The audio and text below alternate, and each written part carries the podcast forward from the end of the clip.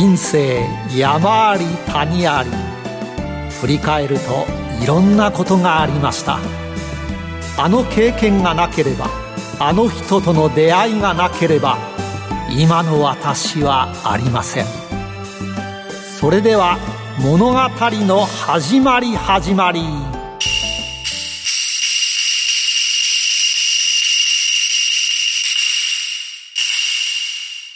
企業トップが語る人生波乱万丈。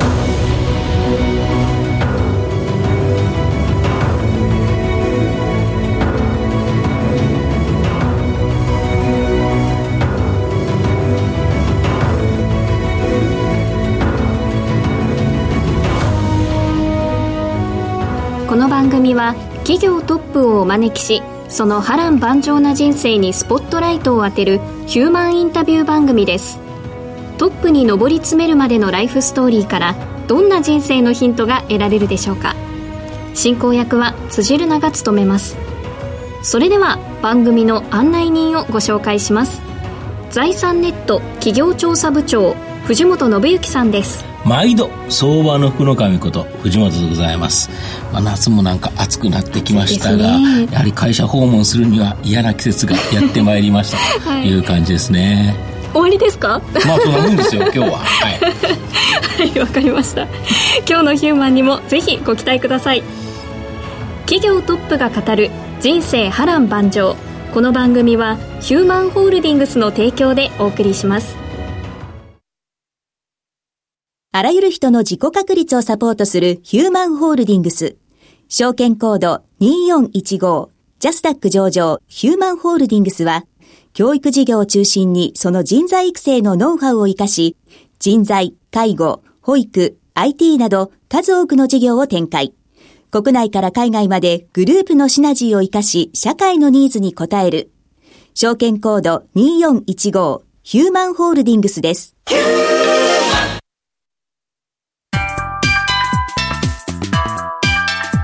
佐藤ヒューマンここ東西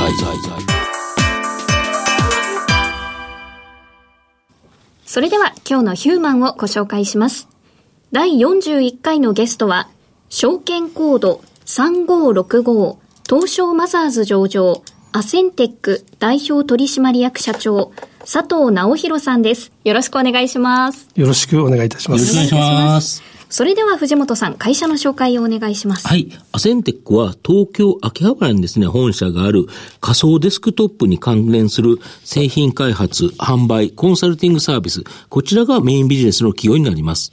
仮想デスクトップとは、パソコン内に内蔵されている OS や、その他アプリケーションをサーバーに集約し利用するというものです。まあ、パソコンですね、まあ、モニターとキーボードだけ、こちらになってまして、で、ネットにサーバー接続すれば、まあ、パソコンを使うのと同様に使えるという形になります。で、すべてのデータはサーバーにあるので、情報漏洩、盗難事故など、情報セキュリティ問題、災害発生時におけるデータ消失などの事業継続問題、在宅勤務や人材雇用を促進する働き方改革、この3つのですね、大きな社会問題を解決することができるという形になります。まあ、今後ですね、大きな成長が期待できる企業だと思います。はい。仮想デスクトップって何だろうっていうことですけど、平たく言うと、うんえー、仮想デスクトップがあることで、うん、どこでも仕事が、例えば在宅とかでもできるようになって、さらに今まではそういうのを USB とかで情報を持ち出していたんだけれども、仮想デスクトップがあることによって、セキュリティがすごく上がる。まあそうですね。パソコンで言うと CPU とデータっていうのが当然パソコンの中にあるんですけど、これが全部ですね、外部のサーバーにあって、そことネット接続してパソコンのように使うというのが仮想デスクトップなので、まあこれをするとですね、本当にセキュリティは、としては万全ですし、まあ在宅ワークとか本当に家でやるときに全く情報漏洩全くなくできるという形になりますね。はい。ということは、介護離職がなくなったりだとか、うん、通勤時間、長い時間かけて都内に来ることもなくなるかもしれない。働き方自体が変わるかもしれないということですよね。はい。はい今から佐藤ヒューマンの生態を探るべくトップに上り詰めるまでの人生についてたくさん質問します。一問一答形式でお答えください。それでは、よーい、スタート。生年月日、年齢は？1958年7月8日。ちょうどこの日曜日にですね60歳になりました。おめでとうございます。60歳節目ですね、はい、出身地はどちらですか、はい、東京都練馬区でございます子供の頃のお父さんの職業は、えー、町工場のですね職工さんで油まみれになって仕事してましたね。兄弟は何人ですか、えー、妹が一人います。子供の頃は一言で言ってどんな子？えー、ちょうどですねオールウェイズ三丁目の夕日に出てくるあの悪ガキです、まさにあのような、えー、子供でした。時代背景もああいう感じですよね、はい、勉強スポーツどっちが好きでした？えー、スポーツですね。やはりですね、はい、初恋は何歳ですか？小学校3年の時ですかね。相手の子はどんな感じの子でした？髪の毛の長い可愛らしい子でした。好きな女優タレントさんはいますか？石田ゆり子さんですね、国語算数英語理科社会どの科目が一番得意？算数と英語ですけど、まあ、算数ですかね。どちらかというと、はい、一番尊敬する人は誰？これはですね、えー、イチロー選手ですね、はい、子供の頃は何になりたかった？まあ強いて言えば冒険家っていうのがあの、うん、アルバムに書いてありました。では社長になるとは思っていましたか？いえ全く思っていませんでした。学生の頃はどんなアルバイトをされましたか、えー、家庭教師がメインでですね、えー、5人ぐらいですね。勉強教えてました社会人1年目はどこでスタートしましたか？えー、日本テキサスインストゥルメンツという半導体の会社ですね、えー、外資系の会社で、えー、ここからあスタートしました。好きな言葉座右の銘などはありますか？これやはりあのイチロー選手が言ってる言葉ですね。確かな一歩の積み重ねでしか遠くへはいけないというのが非常に大好きな言葉ですね。最後の質問です。私辻るなを一言で表現してくださいこれは非常に難しい質問なんですが40年前の私だったら、えー、デートに誘いたい可愛らしい子ですありがとうございます。今までと違うパターンですね。最近あの動物パターンだとね、ねカンガルーだかイルカだか、あの、割と動物が多かったんですけど。はい、でもなんかもういつもこの質問をするためにこんなに悩ませてしまって申し訳ないっていう気持ちになるんですけれども。さて藤本さん、はい、どちらが一番気になりましたか？あのーここが、あの、非常に厳しいとですね、いわゆる進学校である、あの、巣鴨高校。はい。これなかなか厳しいそうな学校なんですけど、なぜここに進学されたんですか？いや、まあ、あの、受験校だということで、まあ、次のステップも考えていましたので、うん、えー、まあ、厳しいところでも生まれようかなということで、うん、巣鴨受験しました。なるほど。はい、で、この高校の時に一番熱中されたことって何ですか？入って。まあ、勉強っていうのはあるとは思うんですけど。まあ、実際ですね、入学した途端に、うん、いかに自分が、うん、あ勉強できないかということを思い知らされてですね。やはり周り結構いますからね。優秀な人間ばかりでですね。うん、300人中常に250番以降の、うん、まあダメな学生でした。いえー、なので勉強になかなか熱中できなかった。その分ですね、うん、えっ、ー、と、クラブ活動とかそっちの方に熱中しましたね。クラブ活動何されてたんですか？えっとですね、えー、陸上なんですね。はいはいはい。で、ただこの学校ですね、全校有段者主義といってですね、全員に、はいまあ、柔道か剣道を、はい、えー、有段者になれという使命が、はい、課されてましてですね。厳しいですね。厳しいですね。で、授業があるんですね。はい。剣道か柔道。はい。で、選択して、私は剣道を選んで、はい。まあ、授業で剣道をやって、はい。えー、帰りにクラブ活動をやって、うん、で、自宅に帰ってから空手をやるというぐらい、えー、スポーツばっかやってましたね。文武両道を目指して。剣道は痛いですよね。痛いのと臭いのと、あの、面が強烈ですよね。そうですね。とても臭かったです。そうですよね。あれ、僕もその中学の時ちらっと授業させられて、なんでこんな臭いものやってるんだろうという。のがありましたけど。厳しかったですね。なるほど。で、大学はですね、あの、中央大学の理工学部の管理工学科、こちらに、はい、進学されたそうなんですけど。はい。はい、これなんでここに、ね、まあ、あの、まあ、算数好きだったっていうこともあるんでしょうけども、うん、理科系をずっと目指してまして、うん、まあ、受験したのはいろいろなところをですね、受験して、まあ、志望校もあったんですが、いくつか挫折しまして、落ちましてですね。はい、で、まあ、浪人ができる自宅環境でもなかったんで、はい、えー、まあ、現役でこちらの方に入ってしまいました。で、管理工学科っていうと、はい、どちらかというとコンピューター、この頃だから、あの、本当にパンチカードでとかって古い、ま、でかい、はい、あの、パソコンとかじゃなくて、でっかいコンピューターですよね。おっしゃる通りですね。そうですよね。えー、あの、汎用機でですね、うんうん、パンチカードで、えー、ワンステップずつ1枚のカードに、うん、こう、パンチしていくという、うんまあ、まさに、えー、フォートランのプログラム言語はフォートランの時代でした、うん、そうですよね。で、そこから、それ、それはあれじゃないですか、プログラム作る方ですよね。で、そこに行かれるのかなと思ったら、この卒業されて就職されたのは、アメリカの半導体大手のテキサスインストゥルメンツ。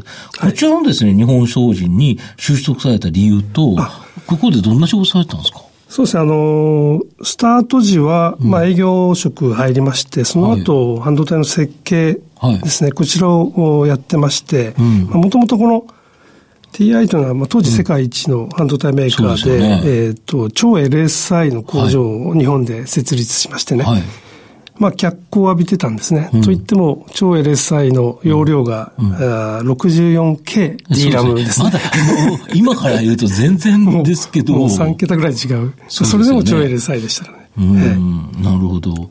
で、そこから、そこでずっとされてるのかなと、はい、そこから日本 IBM に転職されたということなんですけど、そうですね、これはなんでえっと、まあ、当時、半導体の設計ということですね、うん、やってた仕事が、うん、えー、まあ、IBMPC の中身ですね、半導体を集積化して、LSI 化する、うん。えー、チップを作る会社、うん、チップを作ってですね、それを、うん、IBM クローンの会社に売るというですね、うん、まあ、当時コンパックもクローン機を作ってましたし、うん、まあ、そういったクローンメーカーに売るというための半導体を設計してたというか、まあ、リバースエンジニアリングですね、これをやってた関係で、えー、IBM のことはよく分かってた。PC の中身はよく分かってた。はい、逆に分かってないと、そのクローンは作れないということですよね。はい、そうですね。なるほど。で、その本尊の方に入っていったと。そうですね。いうことですか。はい、で、どんな仕事されたんですか？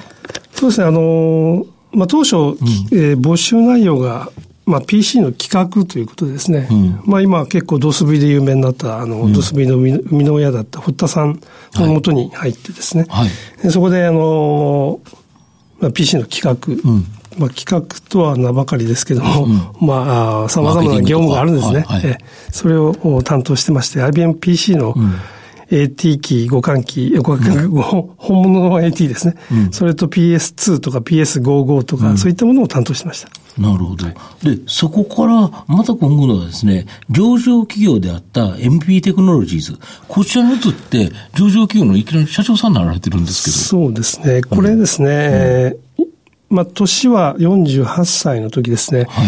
まああの、IBM の中でも、当時、事業部長ですね、ある部門の事業部長まで、えー、行ってですね、うん、えー、まあ、ある区切りといいますか、次の10年間をどうしようかというのを考えていて、うん。はいまあ、そこで、えー、MPT のですね、社長から、まあ、誘いを受けていて、うんはい、まあ、随分悩んだ結果、うん、転職したわけですね。MPT ってどん、何の会社でしたっけ？えっ、と、ビデオンディマンドを主たる事業として、うん、えー、やっていた会社ですね。なるほど。はいここのところで、その子会社だったアセンテックの社長さんにもなって、はい、その後ですね、この MP テクノロジーズを辞任して、その赤字子会社であったアセンテックを、まあ、MBO っていう形で、まあ、あのーはい、実際に会社を、まあ、手に入れたというか、いう形になってるんですけど。まあそうですね、ここが非常に、うんまあ、あの、波乱万丈のスタートだったんですね。うん、えー、そういう意味では。まず、あの、NPT の社長は、まず単純な雇われ社長です。うん、うん、まあ、創業したわけでもありませんし、創業者がいましたので、うん、でまあ、創業者があ辞任して、それをテイクオーバーしてですね、まあ、代表取締役を2期やったわけですね。はい、まあ、その当時、累損80億。はい。結構厳しい会社だったと。えー、大赤字。はい。で、海外の、はい、カナダ、シンガポール、はい、中国、その他7社の子会社を、はい、次々に買収していってですね、す、べ、ての会社が赤字経営です、ちょっと悲惨な形。悲惨な状態ですね。うん。うんで、まあ、当時の親会社、まあ、うん、今でもかなり有名な会社のですね、うん、えー、大株主の方にですね、まあ、とにかく黒字にせよとい。う命を受けて、まあ、2年頑張って黒字化したわけですね。はい、できたんですね。はい。まあ、そうなるとですね、今度、株価が非常に安かったもんですから、うん、えー、PBR0.5 の会社、はい、で、えー、まあ、そういった赤字会社を整理して、うん、で、本業黒字、なった瞬間に、はい、まあ、買収っていう買収という形ですね、はい、えー、辞任してくれという形で私は、別の大株主が入ってきてしまって、ね。はい。えー、いきなり辞任させられたと。そうですね。で、その時に、えっ、ー、と、アセンテックっていう会社も、その傘下にあったんですか、そうですね。えー、当時アセンテック、名前はアセンテックではなかったですけども、IT 系の、うん、一子会社として、うん、えー、まあ、当時も赤字だったですけども、小さな会社、14名ぐらいの会社ですね。うん、まあ、ここの子会社の代表として引き継いで、うん、えー、後々 MB をしたという経緯です、うん、なるほど。やはりこの事業が、やっぱり今後ちょっと面白そうだと思ってわれてたということですかね。そうですね。当当時から、あの、うん、仮想化の技術、仮想デスクトップの技術はありましたし、うん、まあ、これは、と、まあ、いずれはですね、うん、企業のパソコンを置き換える技術だというふうに確信してましたので、まあ、そこの事業への取り組みと非常に、ワクワクするものがありましたね。なるほど。はい、で、実際、その上場企業だったところから、その赤字子会社を一社、えっ、ー、と、引き受けて持ってった、まあ、持ってったという言い方あれかもしれないですけど、はい、まあ、引き受けられて、で、そこから業績がかなり改善されたから、まあ、今ここにおられると思うんですが、はいまあそうですね、スタート時は非常にやはり厳しい。重要に当然そうですね。しかも資金繰りの苦労が半端なかったですね。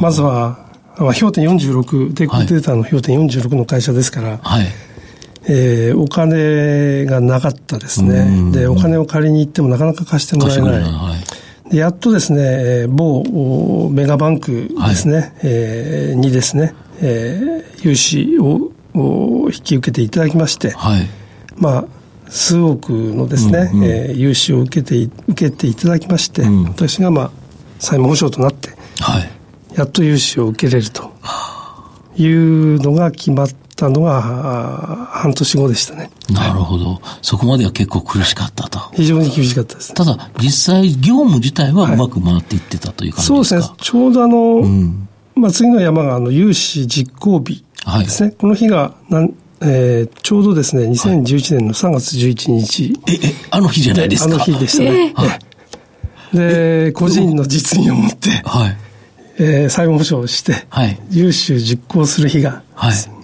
ぐらぐらっと来てですね。はい、銀行にたどり着かなかったんですね。はあ、あ、地震ですもんね。地震ですね。もう3.11、まさにあの日で、ちょうど時間もあの時間ですね。え、15、あれ2時46分だから、ね、本当に銀行閉まる直前ですよね。法人、法人の、うん、営業部の支店長の方に訪問して、うん、はい。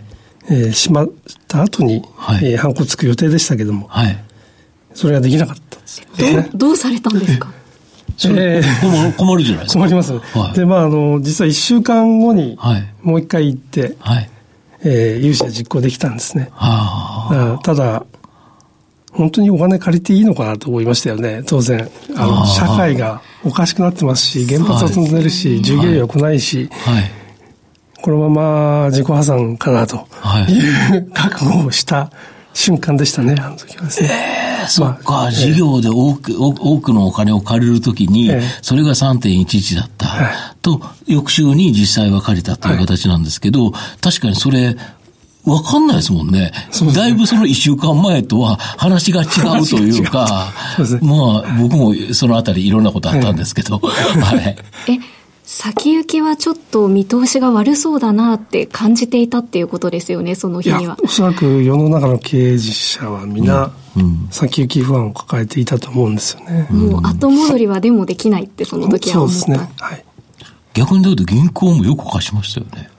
まあ、そうですね、もう、うん、あの融資は決定してましたので。なるほど、なるほど。はいうん、ただまあそのおかげで次のステップへ進めることができたということですね。なるほど。それはやはりあれですか、その、例えばその事業継続の問題とかで、はい、この仮想デスクトップの人気が高まったというのも一つあるということですか？そうですね。一方で大変多くの方々が亡くなられて、非常に辛い思いをされていると思うんですが、うん、まあ我々も厳しい中ですね、うん、えー事業継続というのが確かにおっしゃる通り脚光を浴びた瞬間でもありましたね。うん、はい。そうですよね。ある一箇所のところに全部置いてたら、会社側に入れなくなったら、全部使えない。はい、だけどこれ仮想デスクトップだと、あのやはりサーバーが複数あったりするとかいうことですね。すねしかももともと守られてるところなんですよね。そうですね。堅牢なデータセンターに、うん、えー、保存されてますので、うん、まあ、どこからでも仕事ができる環境というのは、実現できます、はい、なるほど。で、そこから業績は改善していったというか、まあ、順調に言われていったっていう感じですか？はい、そうですね。あの、うん、まあ、いくつかの大きな、あの、まあ、大きな案件ですとか、お客様にも恵まれたというのもあると思いますし、なるほど。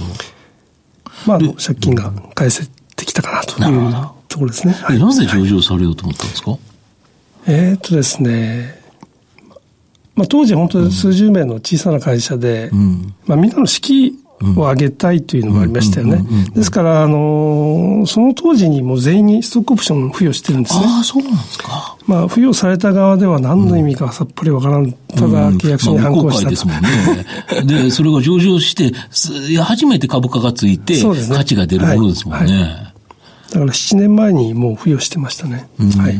そうすると従業員さん結構、この今回公開されたことによって、かなり潤ったっていう感じですか、そうですね。直接、まあ、意見あんまり聞いてないですけども、うん、まあ、そこそこ、もう士気は上がってると思います、ねうん、なるほど。はい、で、実際東証マザーズに上場してですね、まあ、あの、セレモニーで金をつくと思うんですけど、ついた時の感想ってどうですか？そうですね。あの、非常に感無量と言いますか、うん、えー、やはり、様々なことがありましたので、うん、まあ、えー、そういう思いが一瞬よぎってですね、ぐっと、うっと、うるっときた瞬間でもありましたね。なるほど。はい、あれですよね、全く違う上場企業の社長も一回されてたけど、そね、そこは、はい、まあ言っちゃあれですけど、雇われだったと。で、ねはい、これはアセンテックは俺が作った会社だというのが、やっぱりそこにあったっていう、ここまでにしたという思いもあったっていう感じですかね。まあ、そうですね。私一人でやったわけではないですけれども、まあ、まあ、あの、導いた感はありましたので、うん、はい、そういう意味では感無量でした。なるほど。震災があって、ピンチがあって、で、上場して、こう、なんて言うんだろう、将来的なものが変わってきた、いけそうだぞっていう、こう、見通しが開けたタイミングってどこだったんですか？そうですね、あのー、まあ、右肩上がり一本調子ではなかったんですね。うん、で、まあ、一旦その後、もう一度、いわゆる前期に比べて、下方といいますか、原、原、えー、原種原液を一回経験してます。うん、で、その時の反省があってですね、今があるかなと思ってなぜかと言いますと、その時に、うん、なんでこう落ち込んだかというのを、まあ考えてですね、まあそれはやっぱりいくつかあれ、私は課題があったと。製品、それからお客様、パートナー様。うんで、そこで、その時にですね、何やったかっていうと、まあ、ある投資をしたんですね。うん、投資というのは、あの、製品開発です。はい。まあ、それが我々の今あるオリジナル製品になるんですけども、うん、その時に、まあ、赤字、一瞬、一瞬赤字をもう一回経験したんですが、その時に投資をしたというのが、で、それが、まあ、当たったと言いますか、うん、それからの右肩上がりが非常に順調に来ているというのが正しいかなと思ってます。はい。なるほど。では先行投資したところが今に、いい形で響いてきている、ということですね。はい、ここまでは佐藤さんの過去を振り返る佐藤ヒューマン古今東西をお送りしました。佐藤ヒューマン現在未来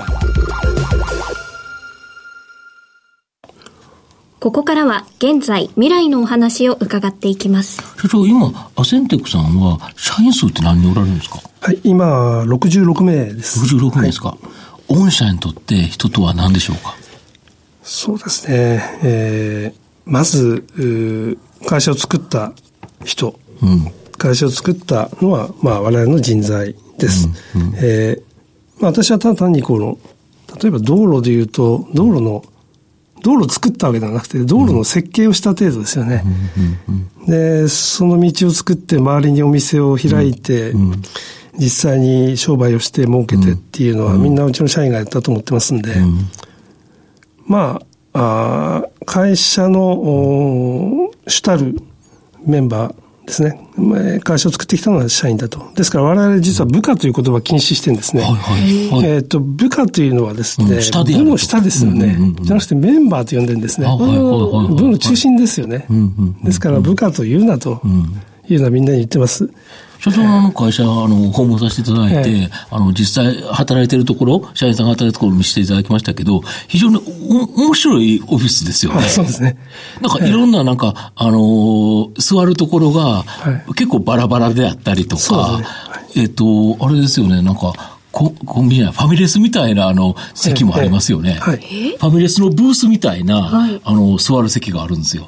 とか、窓、外を向いてるところとか、本当にいろんなそのデスクのところでフリーアドレスなので、はい、どこで座ってもいいんですよ。へえ。そね、それはもう佐藤ヒューマン直々のアイデアでそうされていや、これはまあ、あの、アドバイスは受けました。あの、うん、えー、家具屋さんのですね、うん、アドバイスを受けましたし、まあ、働き方改革を実践しようというのはもともとありましたし、その第一弾は、うん、えー、オフィス改革、働きやすいノンストレスの会社と、オフィスというのを作ろうということで、えー、デザインしまして、まあ、そういったいくつかのアイデアを採択してきたという感じですね。今後、このアセンテックをどんな会社にしていきたいですか？はい、えー、っと、まあ、今も延長なんですけども、うん、決して、なんていうんですかね、こう、1000人、2000人、派遣会社みたいな形にはしていきたくない。えできれば筋肉質な会社を維持していきたい。うん、えー、例えばですね、例えば妄想ですけど、100人で100億。うんで、10億円ぐらいの経常が出せるぐらいのですね。なるほど。要は、まあ、これはもうです。な人たちの 会社にしていきたい、まあ、そうですね。まあ、なぜかというと、過去そういったいろんな、うん、なんですかね、まあ震災もありましたし、うん、リーマンショックもありましたし、うん、まあいろんなことを経験すると、まあ絶対に筋肉質で財務体質、営業体質、マーケティング含めて、まあ少数制であるべきだというふうには私は思ってますね。なるほど。今日のゲストは、証券コード3565東証マザーズ上場、アセンテック代表取締役社長、佐藤直弘さんでした。佐藤さん、ありがとうございました。ありがとうございました。